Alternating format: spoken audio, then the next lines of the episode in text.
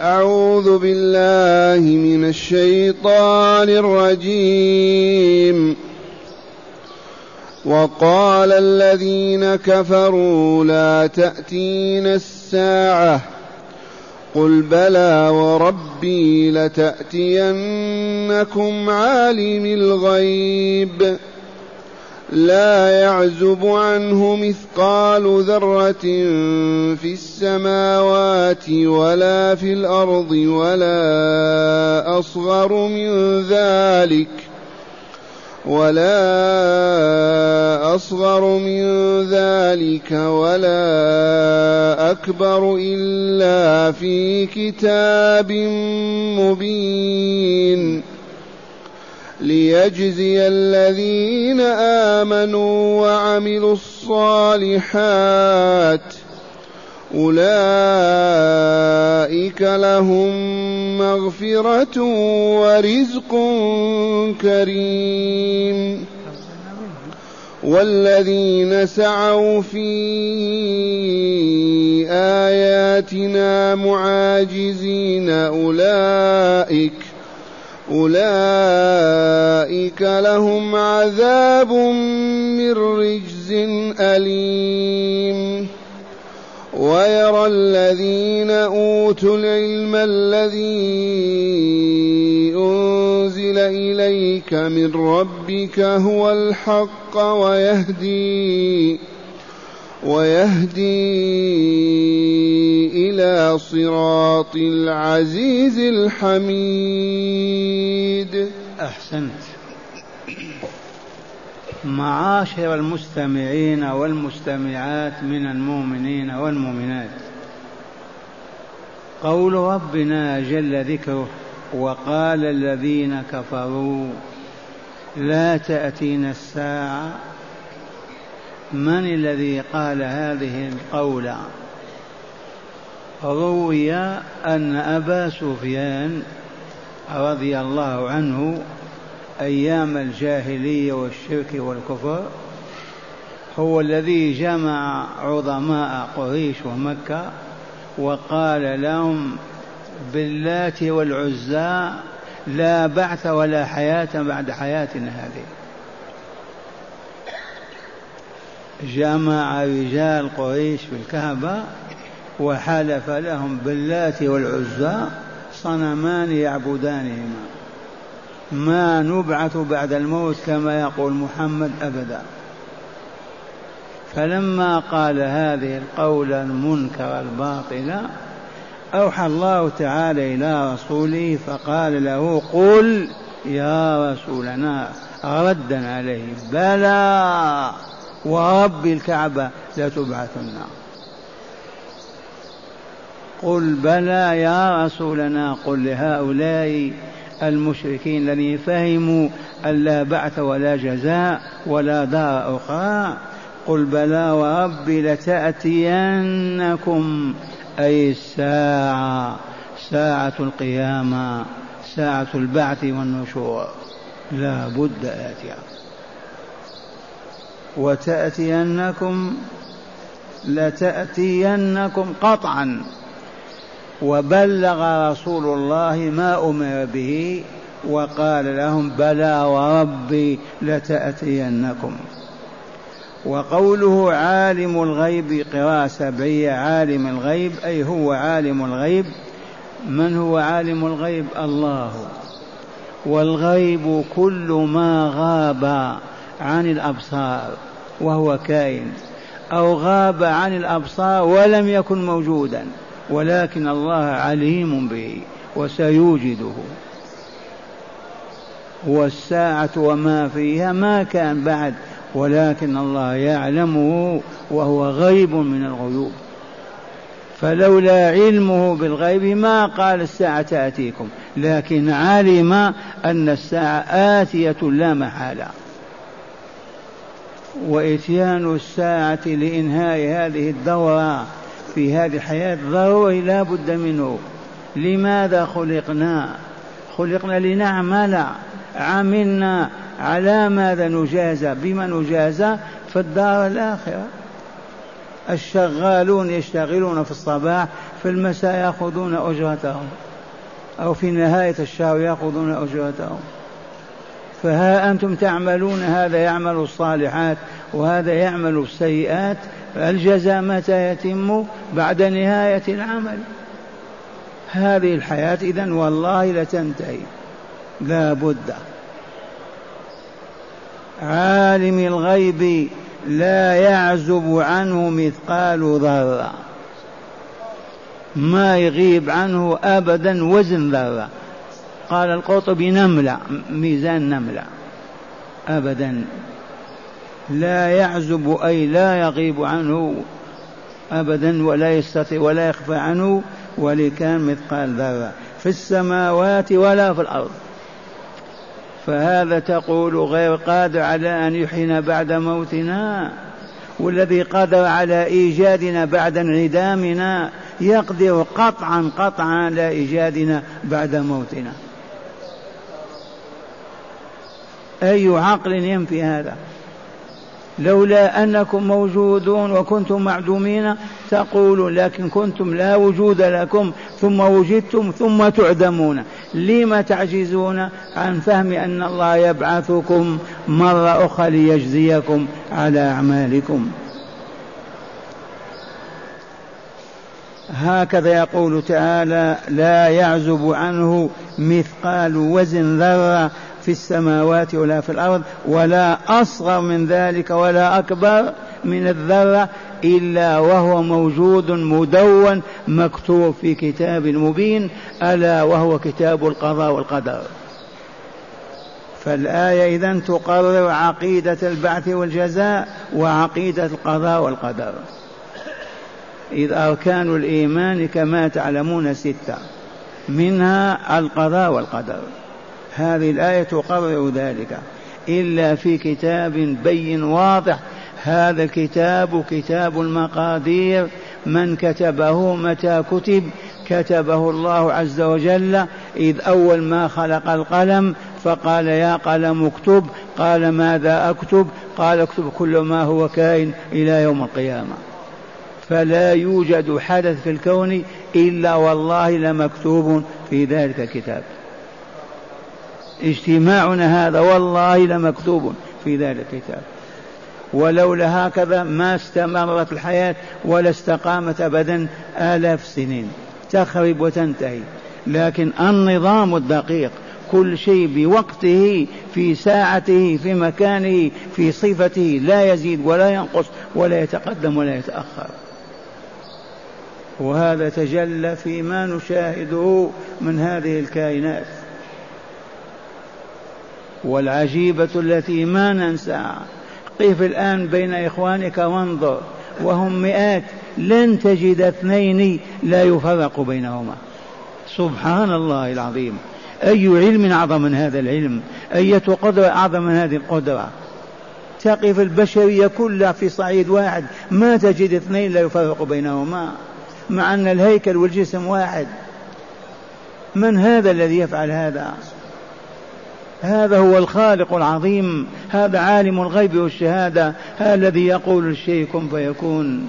كيف يعبد معه غيره؟ كيف يكفر به؟ وكيف وكيف يا للعجب؟ إلا في كتاب مبين قررت الآية ماذا مبدأ القضاء والقضاء؟ وهو عقيدة من عقائد المسلمين. ثم قال تعالى ليجزي الذين آمنوا وعملوا الصالحات. لما أوجد الدار الآخرة؟ لا بد من الساعة. تنتهي في هذه الحياة وتوجد حياة أخرى دائمة خالدة أبدية. ما الحكمة؟ ما العلة؟ ما السبب؟ قال ليجزي الذين آمنوا وعملوا الصالحات. الصائمون القائمون المرابطون المجاهدون المنفقون الذاكرون الراكعون الساجدون ثمانين سنة وعشرين وأربعين عام متى يجزون؟ في هذه الدار الجواب لا. هذه دار ليست دار جزاء والله دار عمل. إذا لا بد من انتهاء هذه الحياة ووجود حياة أخرى للجزاء.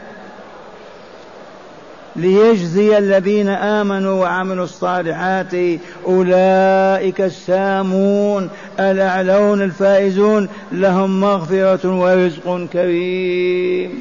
مغفرة لذنوبهم يوم القيامة ورزق كريم طيب مبارك.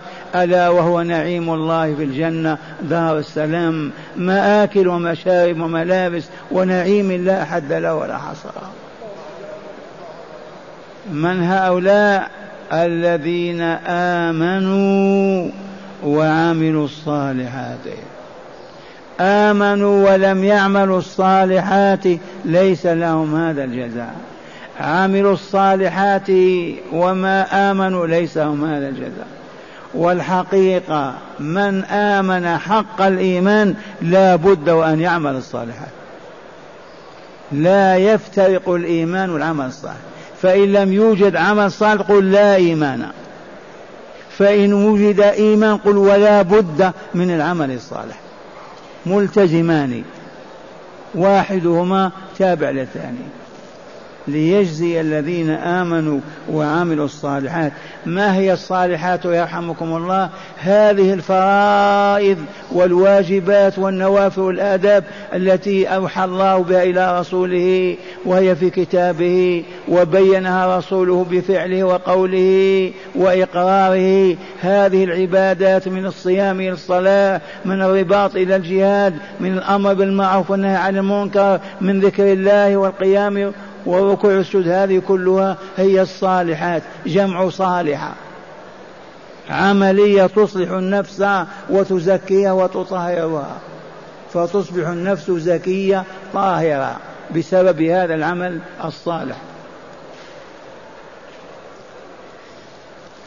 والذين سعوا في آياتنا معاجزين.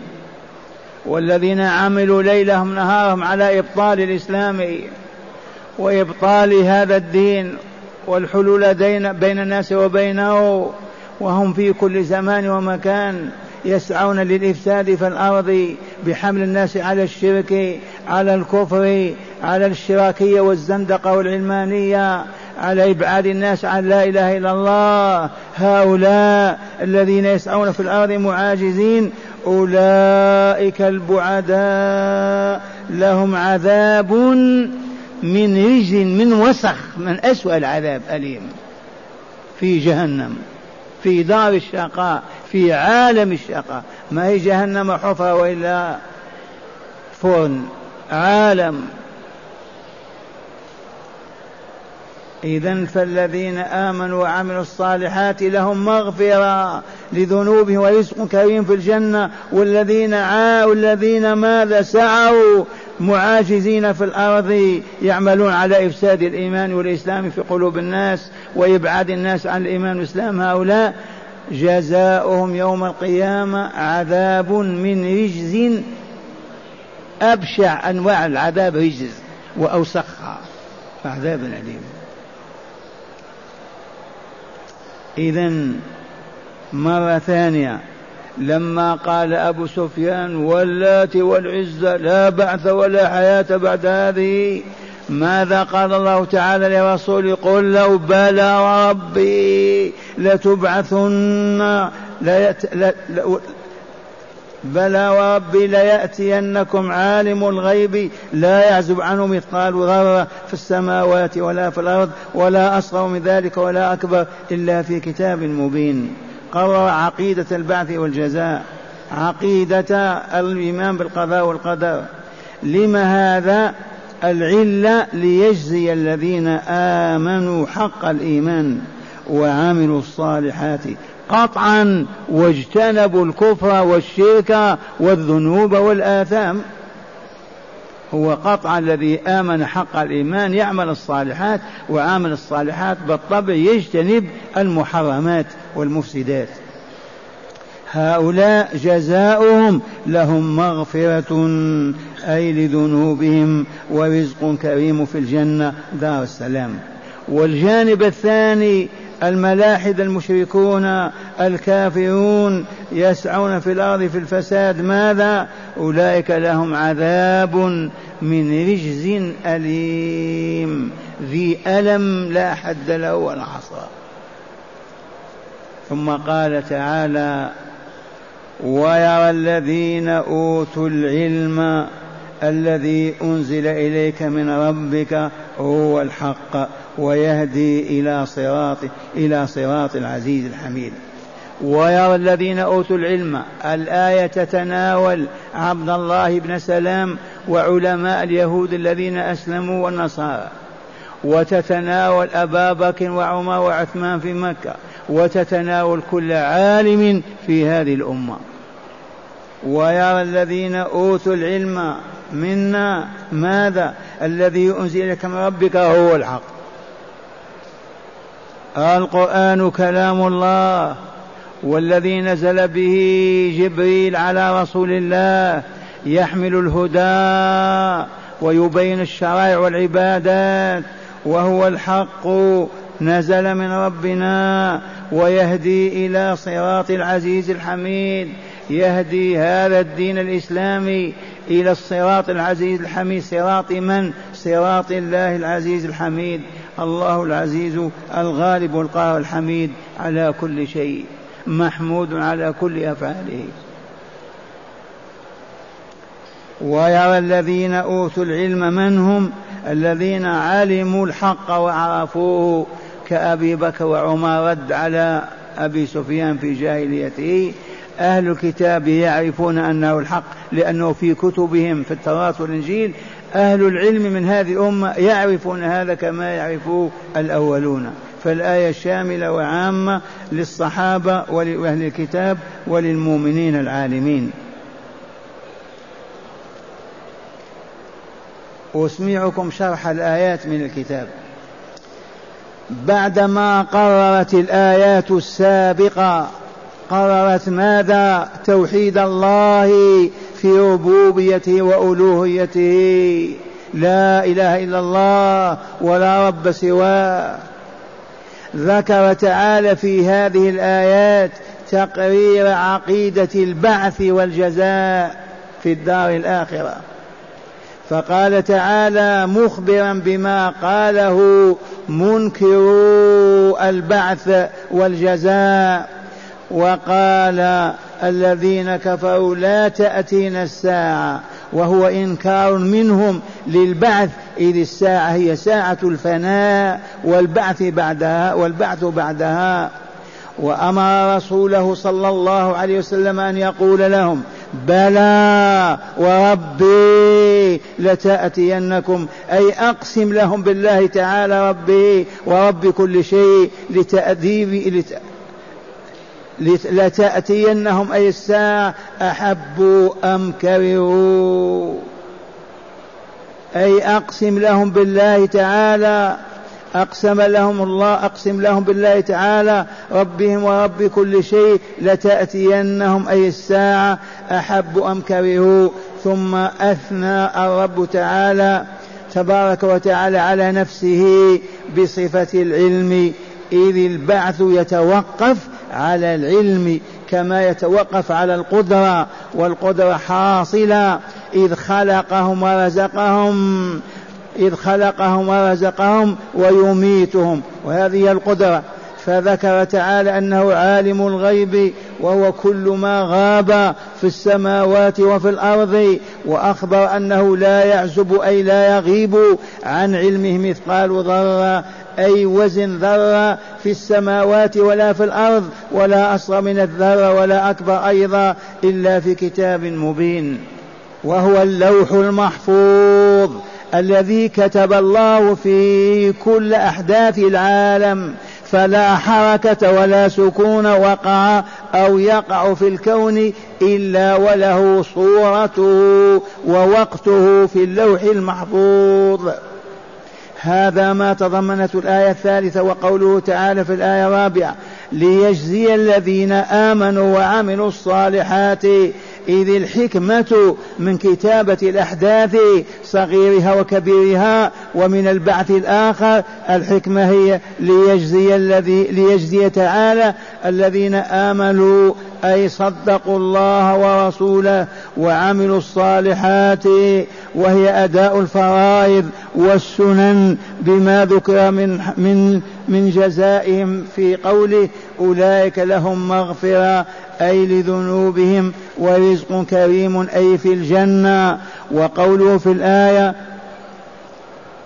والذين سعوا في آياتنا بين فيه جزاء الكافرين بعد أن بين جزاء المؤمنين ذلك الجزاء الذي هو حكمة وعلة البعث. هذا الجزاء الذي هو حكمة وعلة البعث وكتابة الأعمال في اللوح المحفوظ.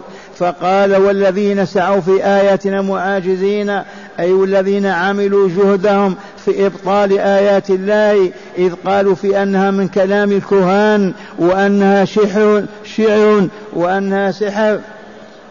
حتى لا يؤمنوا ولا يوحدوا. أولئك البعداء في الخيبة والانحطاط. لهم جزاء عذاب من رجز أليم ورجز سيء العذاب وأشده. ومعنى أليم أي ذي ألم وإيجاع شديد.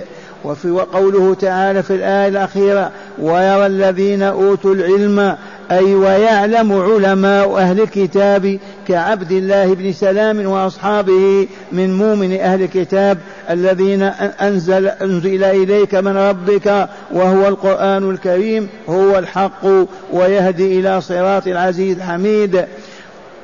وعلم أهل الكتاب بأن القرآن حق ناتج عن موافقته لما في كتاب الله التوراة من عقيدة القدر وكتابة الأعمال دقيقها وجليلها في اللوح المحفوظ ليجزي, ليجزي, ليجزي الله بها تعالى المؤمنين والكافرين يوم القيامة. هذا ما دلت عليه الآية والآخرة وهي قوله تعالى ويعلم أي وليعلم الذين أوتوا العلم الذي أنزل إليك من ربك هو الحق ويهدي إلى صراط العزيز الحميد وهو الإسلام. صراط العزيز الحميد طريق العزيز الحميد هو الإسلام طريق الله. والله ما سلكه مؤمن إلا ودخل الجنة. وما أعرض عنه إنسان وانصرف عنه إلا دخل النار. ومع هداية الآيات. بسم الله والحمد لله. من هداية هذه الآيات المباركة أولا تقرير عقيدة البعث والجزاء بعد تقرير توحيد الألوهية. نعم تقرير عقيدة البعث والجزاء وهي الإيمان بيوم القيامة الإيمان بالساعة. هذه الآية قررت هذه العقيدة عقيدة البعث والجزاء والآيات قبلها قررت عقيدة التوحيد والنبوة. نعم. ثانيا تقرير عقيدة القضاء والقدر وكتابة الأعمال والأحداث في اللوح المحفوظ. تقرير عقيدة الإيمان بالقضاء والقدر. تذكرون أن أركان الإيمان ستة وإلا لا؟ الركن السادس هو الإيمان بالقضاء والقدر. ما حكم الله به وقدره لا بد وأن يقع كما كتب ويستحيل أن يتخلف. ما قضاه أي قدره وكتبه في هذا اللوح يتم كما هو. هذه الآية قررت هذه. نعم. ثالثا طلب شهادة أهل الكتاب على صحة الإسلام والحصول عليها لموافقة التوراة للقرآن. نعم في الأخذ بشهادة أهل الكتاب لأن لديهم التوراة والإنجيل. فما وافق من القرآن والإسلام هو حق. فلهذا تؤخذ شهادتهم في هذا. وليعلم الذين أوتوا نعم. نعم. رابعا وأخيرا تقرير النبوة. إذ القرآن فرع نبوة الرسول صلى الله عليه وسلم ودليلها المقرر لها. نعم تقرير النبوة المحمدية. دليل ذلك نزول القرآن عليه. كيف ينزل عليه القرآن ولا يكون نبيا ورسولا؟ مستحيل. فالدليل على أن محمدا رسول الله هو نزول القرآن عليه. كيف يوحي الله تعالى ولا يكون رسولا؟ فمن كذب بنبوته ورسالته فهو مخطئ جاهل فاسد. كيف ينزل عليه القرآن ولا يكون رسوله؟ وصلى الله على نبينا محمد وآله